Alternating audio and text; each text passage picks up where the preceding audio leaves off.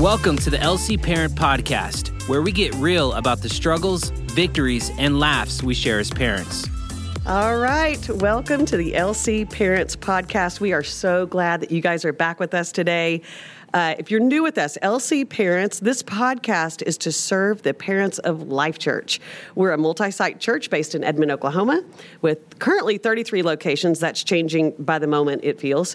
Uh, in 10 states, we're super excited about what God is doing in this particular house, and we're led by our pastor, Craig Groeschel.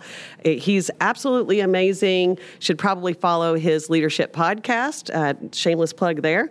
Uh, we have several ways that we like to partner with parents. This podcast is just one of those ways. Some other ways is clearly at Life Church, we have what I would consider to be the very best next gen ministry in all of the land. Uh, Life Kids is our ministry for children birth through sixth grade on the weekends. And then Switch is our ministry for sixth through 12th graders that meets every Wednesday night throughout the school year. Great way to partner with you as a parent. You need a secondary voice in your kids' lives. Although you are the most important influence in the life of your children, they always need more influence. And we love to have people that are speaking truth over our kids. And Life Kids and Switch is a great place uh, to partner with your church. We believe in small group ministry. We believe that every kid, every adult should be living in the context of biblical community. And here at Life Church, that begins with two year olds. So we hope that your family is a part of those ministries and that you yourself, another way that we partner with parents is that you should be in a life group. We are a firm believer that every parent is going to parent better if they have a group of other parents that they can share their lives with. We love to pray with one another, share our stories, and encourage each other. So if you are not currently in a life group, we hope that you'll do that. Um, Facebook group, we do have a Facebook private group that we'd love for you to join. It's called LC Parents. Just go become a part of that. We share all kinds of great resources. There's a lot of prayer uh, requests shared there, there's a lot of inspiration.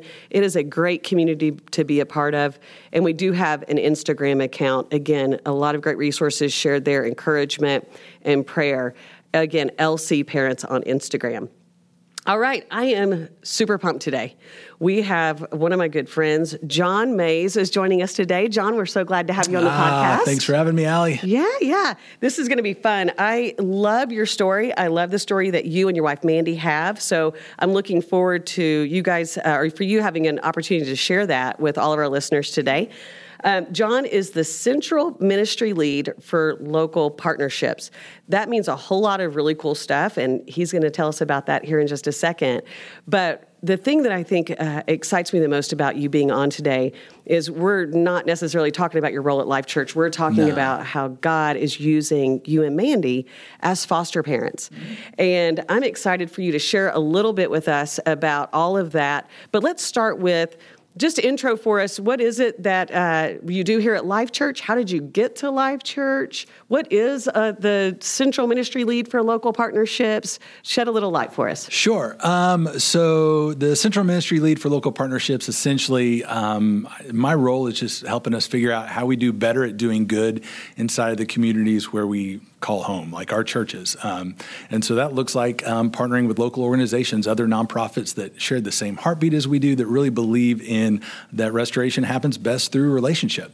Um, and so we partner with other organizations around the city, around the state, and really um, around the continent where our con- uh, where our campuses are. Um, in order to um, help resource them both financially with grants, but uh, also with volunteers to do those life on life relationships with other folks that are finding their way out of different types of brokenness. Cool. That's yeah, that's a lot. It what is. you're doing is amazing.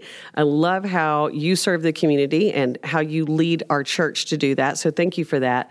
Tell us a little bit about how did you wind up at Life Church? So that was a total accident. So when we talk about loving the marginalized, I mean that was honestly that was that was Mandy and I. Um, so we showed up to uh, Oklahoma, uh, pretty broken on the verge on the verge of divorce, mm. um, and she actually started attending Life Church. And so um, I opted not to. In fact, I had a friend of mine out in L.A. wanted me to write a screenplay for him, and so it was kind of this um, backhanded slap at organized religion. And so I didn't have any context for church because it had been years since I'd been in. And so I was like, hey, you keep inviting me to this uh, life church thing. So I'll tell you what, uh, can I go this weekend? And she was thrilled. She's like, absolutely. And so I went and, um, it, it wasn't like something I hadn't ever seen before, you with the contemporary concept, um, but I, I didn't get what I needed. Um, I couldn't find any dirt on Pastor Craig, Oh, and yeah. I tried really hard, um, but it just it, it doesn't exist. He's actually a really good guy, uh, and so I went back the second week thinking, you know, I'm going to find the flaw, um, and God had other plans for me, and I actually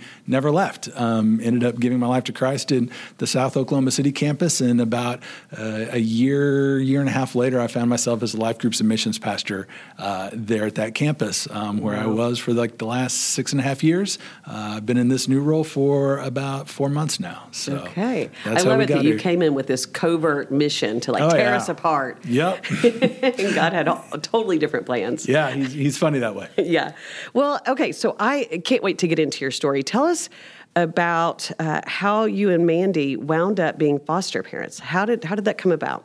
So we, I mean, when we gave our lives to Jesus and we showed up, we literally knew nothing about how to live a, a Christ-filled life, and so uh, we were just taking whatever next step that that pastor said from stage. And so I think it was probably like three or four months into me being there, they were talking about the fostering space, um, just loving people, um, loving kids who were from hard places, and I, I think for us that was just the next logical step because we could really relate to that um, because it wasn't so much about just loving loving foster kids; it's about kind of loving the the underdog, the outsider, the the down and out. Because for Mandy and I, that that was us when we showed up at Life Church. We were the ones that um, didn't really fit your traditional church model, um, and so we've always really tried to connect to to loving people in that in that way.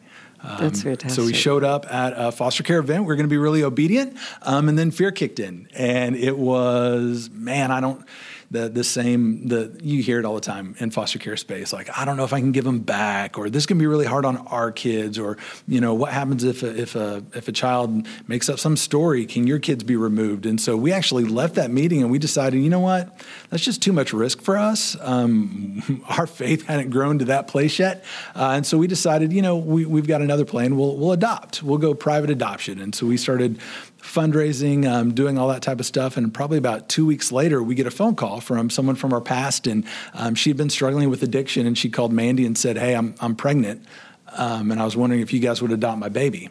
And so we were like, absolutely, clearly this is a God thing. And so we started taking the classes, got all the paperwork together, got the adoption attorney, got her set up on insurance. Um, and we got about to the seventh month period, um, and she just went dark on us Oh, wow. and, and changed her mind. And so there we are with, you know, attorney fees and all this paperwork done um, and no baby. And so, Heartbreaking. yeah, it, it was pretty rough. I think we just went numb and just put the paperwork in a drawer um, and really didn't talk about what our next step would be. We just kind of just forgot about it, honestly, until uh, we get a phone call from one of Man, or it was Mandy's sister, and it was a lady who we had actually watched her kids twice, um, and so we didn't really know her all that well. So Mandy's sister's friend. Mandy's Okay. sister's friend. Yeah. So she'd gotten into some trouble and had her kids removed.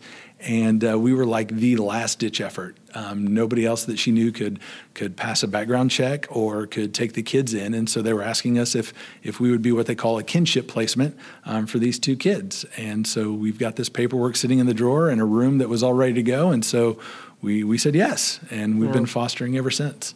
That that's so amazing. I love it that you're willing to share the reality that man, we're yes, the answer is yes, we'll foster, and then you go and you hear and you you kind of turn the corner. And I think that that's reality. I think that that probably happens for a lot of people. And I love that God continued to work on you guys and provided you with these other kind of opportunities, even though that first part um, seemed like a disappointment. God was obviously setting you guys up. You had all your paperwork prepared, the room was ready.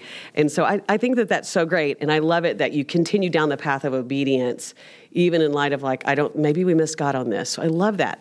Um, what were your expectations going into being a foster parent?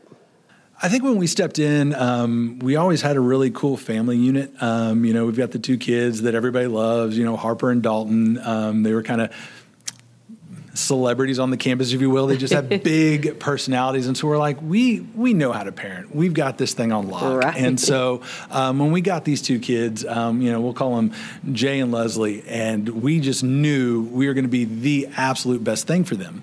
Um, and it, it, wasn't really easy. Um, they had both experienced a lot of trauma. Um, just being removed from your mom in and of itself is is trauma, and so they weren't near as receptive to our love, to our family dynamics. Um, there was a lot of pushback, but over time, you know, that got better.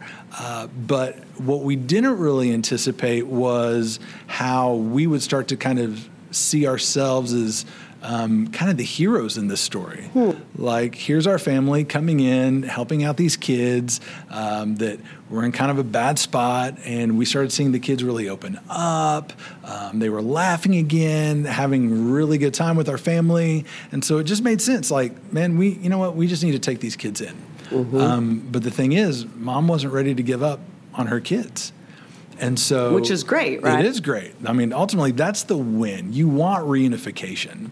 Okay. Um, but sometimes in the foster care life, you can kind of get wrapped up in people telling you what a good job you're doing, um, like, oh, you're making such a big difference, and you can kind of start letting it go to your head, and your pride kicks in. And before we knew it, we had become really self righteous. Um, and we found ourselves in a really bitter dispute with this mom um, trying to keep her kids from going back to her because we honestly felt that we knew better. This was the second time they'd been in custody. These kids can't they can't handle another setback. So mm. you know we we know best. Um, and it wasn't until uh, she showed up at our house one day to pick the kids up for a visit, and like we were barely on speaking terms. I don't know what led to it, but we ended up sitting down at my dining room table, and I just asked, I was like, "So, what's your story?" And I think at the end of the day, I was trying to get it like, "Man, why are you the way you are?" Right. Okay. So right? you were still coming up yeah. this little bit self righteous. Yeah. And... I wasn't trying to pastor. I think when I asked that right. question, um, but she started sharing her story, and the more she shared, it just became super apparent that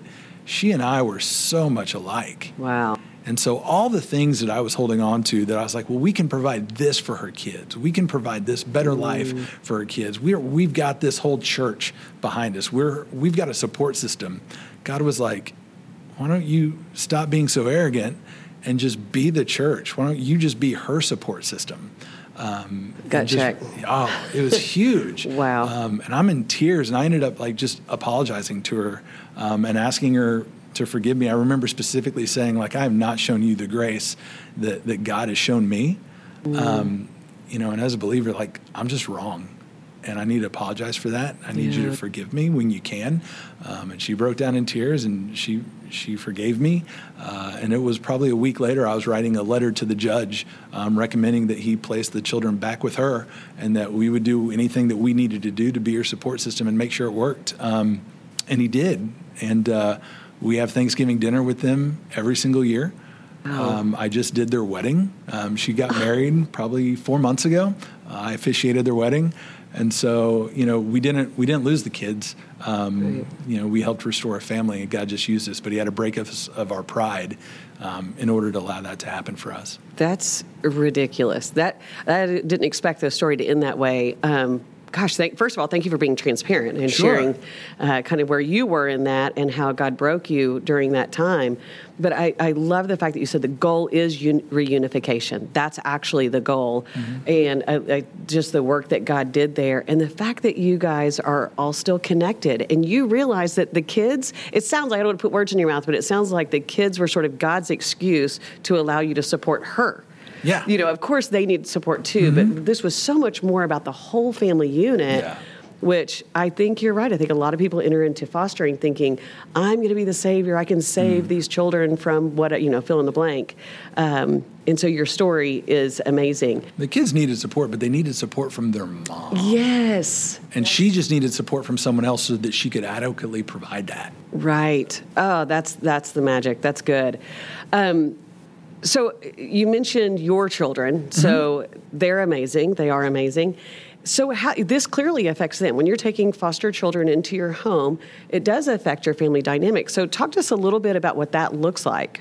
Yeah, there's definitely a sacrifice your kids make when they step into the fostering space. And so I would strongly recommend that if your kids are old enough to understand just the basic concepts of fostering, that you include them in that conversation before jumping in. But um, I think the biggest sacrifice came from my son Dalton. Um, he literally shared everything with our first placement. Um, they were the same age. And so for two years, not only did he share his parents, his room, he shared his little league team, he literally shared his underwear.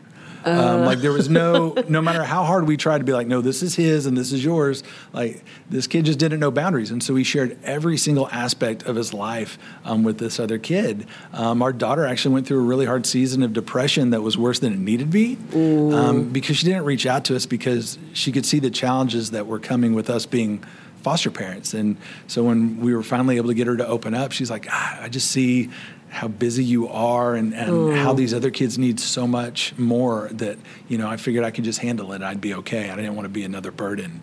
Um, and so just really having to, to back up and, and, and make sure that all the lines of communication were open so that we could have open conversations about how everybody was doing. Um, but it, it absolutely um, requires a little bit of sacrifice on, on everyone's part. Yeah. So, and, and everybody's good. So, how do you Yeah, how do you work through some of those things? Um, I think honestly, it's just having those open conversations. Is just making sure that um, in the past the kids would just open up and, and, and tell us things. So it just had us being a lot more intentional about creating avenues for them to share, creating safe spaces for them to talk, um, not feeling bad about doing things with just our kids, you know, from time to time. Right. Um, to just give them that place of, of normalcy uh, and giving them weekends off too. Sometimes, like mom and dad need a break, and so maybe a friend of ours would would watch the the, the foster kids for us. But sometimes we were good, but our kids just needed a break, and so they'd just be like, "Hey, can I can I spend the weekend at a friend's house?" Yeah, sure, absolutely. Um, That's great. And just having those conversations, making sure that they knew that it wasn't the expectation that they're in it twenty four seven either. That's I think that's so important. I think those are probably some of the things. Can I ask you a quick question? This is Sure. completely off what we've talked about, but are there life groups at Life Church that are made up of foster families so that they can get support and hear these kinds of things? Might someone find something like that? So not very often, and so it's kind of like this. Someone told me that being a, a in a being a foster family is kind of like being in the rapids. And so if you if you take a lot of foster families and you put them all in the same space, it's like everybody's kind of trying to stay afloat. Mm-hmm. And so what I found at South Oklahoma City was the best thing to do was to really just find people that weren't fostering.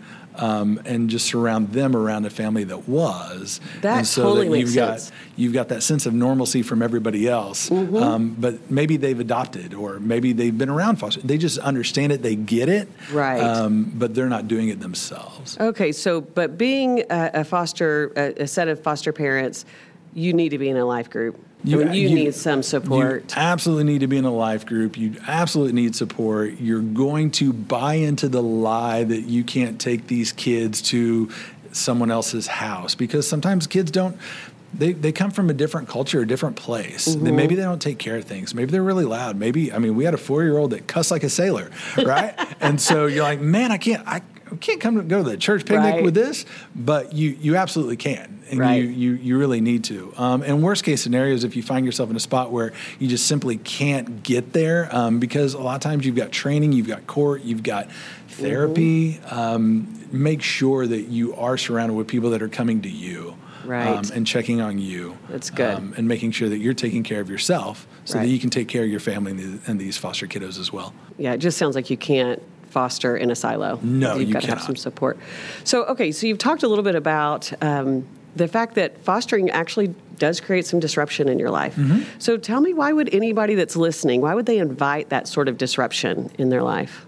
As challenging as it is at times, I mean, we wouldn't change it for anything. Um, I think when James says, Consider it pure joy, my brothers, when you experience trials of many kinds, because you know the testing of your faith produces perseverance, like he means it. So, like, my family is this upper middle class family. Like, we never worried about where we were going to sleep. We never worry about where our next meal is going to come from. Like, if we, if we're being honest, the things that in a Western culture we just think we need, we're pretty self sufficient. But when we stepped in this role, we recognized really fast that when we, Jesus talks about, you know, loving your neighbor as yourself and loving people well, um, that that's really what we need, and it's something that we lacked. Um, and you really can't learn to love people outside of just your family and your friends and people you get along with um, without putting yourself out there and putting yourself in these situations where you you literally have to practice loving well. Um, and we get it wrong sometimes, we get it right sometimes. Um, but I mean, at the end of the day, if like you want to be a great painter, you you keep painting. If you want to be a great writer, you keep writing. Like we just want to show the love of Jesus that He's shown us um, mm-hmm. to the world. Um, so we just keep stepping into that. Like our kids are so much more generous than than so many other kids that we know, and I don't mean that from a comparison statement. Right. It's just like they understand. Um, they've been around kids that that have had some pretty some pretty hard trials, some pretty hard times. Mm-hmm. Um, so they're just that much more appreciative about what they have. They're just that much more willing to share what they have with others. Um, you know, for Mandy and I, it's made our marriage that much stronger. It's made our relationship with our kids a lot better. Um, and there's something about it when you learn to love other people well, you actually learn to love yourself better. Right. Um, and it just makes all of our relationships that much stronger, that much deeper. Um, you know, we, have talked about not fostering, and our kids are like, absolutely not. Like, That's no, great. this is who we are. This is what we do. We get to live out the gospel tangibly every single day. That's um, fantastic. And we love it. Well, this has been so inspirational. Uh, gosh, I know there are going to be a lot of people that have a lot of questions about how can I, how do I get started? How can I just find out more? Like, I don't know for sure if I want to step in or I'm already. What are some next steps people can take in order to get into the foster space? Well, uh, Allie, I mean, you guys have been great partnering with us inside of the Life Missions area, um, where we've got a space right on the life.church forward slash parents page, okay. um, where you can uh, find all the information you'd want about either being a foster parent or an adoptive parent. Um, but that's not for everybody sometimes it's just about strengthening existing families because mm-hmm. really the win at the end of the day is that there not be a need for foster care. So if we can serve with some of our local partners that help people find their way out of addiction or incarceration or underemployment or undereducation, and we can strengthen the existing family, that's the win right there. Um, and so you can find ways that you can serve with a local partner, um, or maybe you just use what you have, which is your family, your home, um, and you just create a safe space for the neighborhood kids to to come be, um, to raid your refrigerator. We're out there welcome, but they're just a place where they know that they are welcome and that they are loved. Um, I think those are all really great next steps. That's fantastic. That actually took a turn. So it's not necessarily all about fostering. What I'm hearing you say is the ultimate goal would be that there's no need, you know, that we're helping families get better before a child ever winds up in foster care. Yeah, right? the best place whenever it's possible for a child to be is with their existing family. Um, and so that was God's plan A. Right now, we're just running plan B um, because we need to, but it'd be great to see that need go away. So it looks like a, a, lot of our local mission partners are serving a purpose that helps restore families, helps adults find employment, uh, break mm-hmm. addiction, and some of those kinds of things. Mm-hmm. So if I'm not ready to step into fostering or step into that space, there are ways for me to connect and to serve and, and help the community get stronger through some of our local mission partners. Yeah, absolutely. Okay. Great. And so all of that, life.church forward slash parents, mm-hmm. and there's a place there for me to click and find uh, ways to get connected. Okay, yep. great. That's awesome. Um, Gosh, there, this has been such a joy having you with us. It's so good to hear your story. I love the fact that you talked a lot about your own family, your the kids, and how they've responded. I love hearing how they're they're more generous and how they're walking out the gospel every day. I think that was my favorite uh, favorite phrase that you used there. Well, we hope that everybody that listened to the podcast today finds themselves at life.church forward slash parents. There are also lots of other resources there for parents in general. Uh, there are YouVersion Bible reading plans, there's information about our ministries, a plethora. So don't hesitate to go to life.church forward slash parents for any support that you may need uh, for your family. Also, know that serving in any ministry uh, in Next Gen at Life Church is going to be a great way to support families, obviously, right, John? Mm-hmm. Oh, yeah. So, just serving in Life Kids or Switch, there's a way for you to be a mentor and to partner with parents um, to, to help them be that voice that I talked about earlier, to be the secondary voice in a child's life that's speaking truth mm-hmm. over them. So, we're excited about that. There's a lot of opportunity there. We hope that all of you will subscribe to this podcast. We're excited every single month. We're going to have a new episode for you. Sometimes we're going to talk about some things that are a little heavier. Sometimes we're going to talk about just the fun stuff. And as parents, we know that we experience all of that. Thank you for joining us on the LC Parents Podcast. We'll see you at church this weekend.